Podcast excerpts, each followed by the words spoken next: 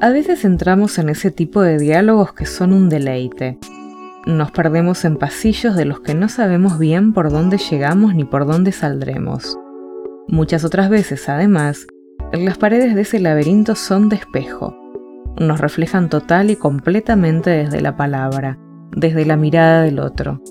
Los diálogos laberintos de espejos tienen para mí una magia muy especial. Son asfixiantes, pero a la vez encantadores. Nos permiten descubrirnos sin excusas, sin interferencias, sin distorsiones.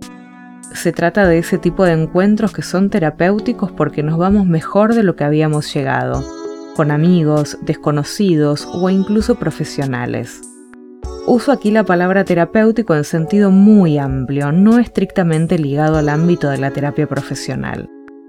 Son valiosos, son únicos, se pierde la noción de tiempo y espacio cuando se entra en ellos. Y por sobre todo, lo mejor es ese plus que te contaba.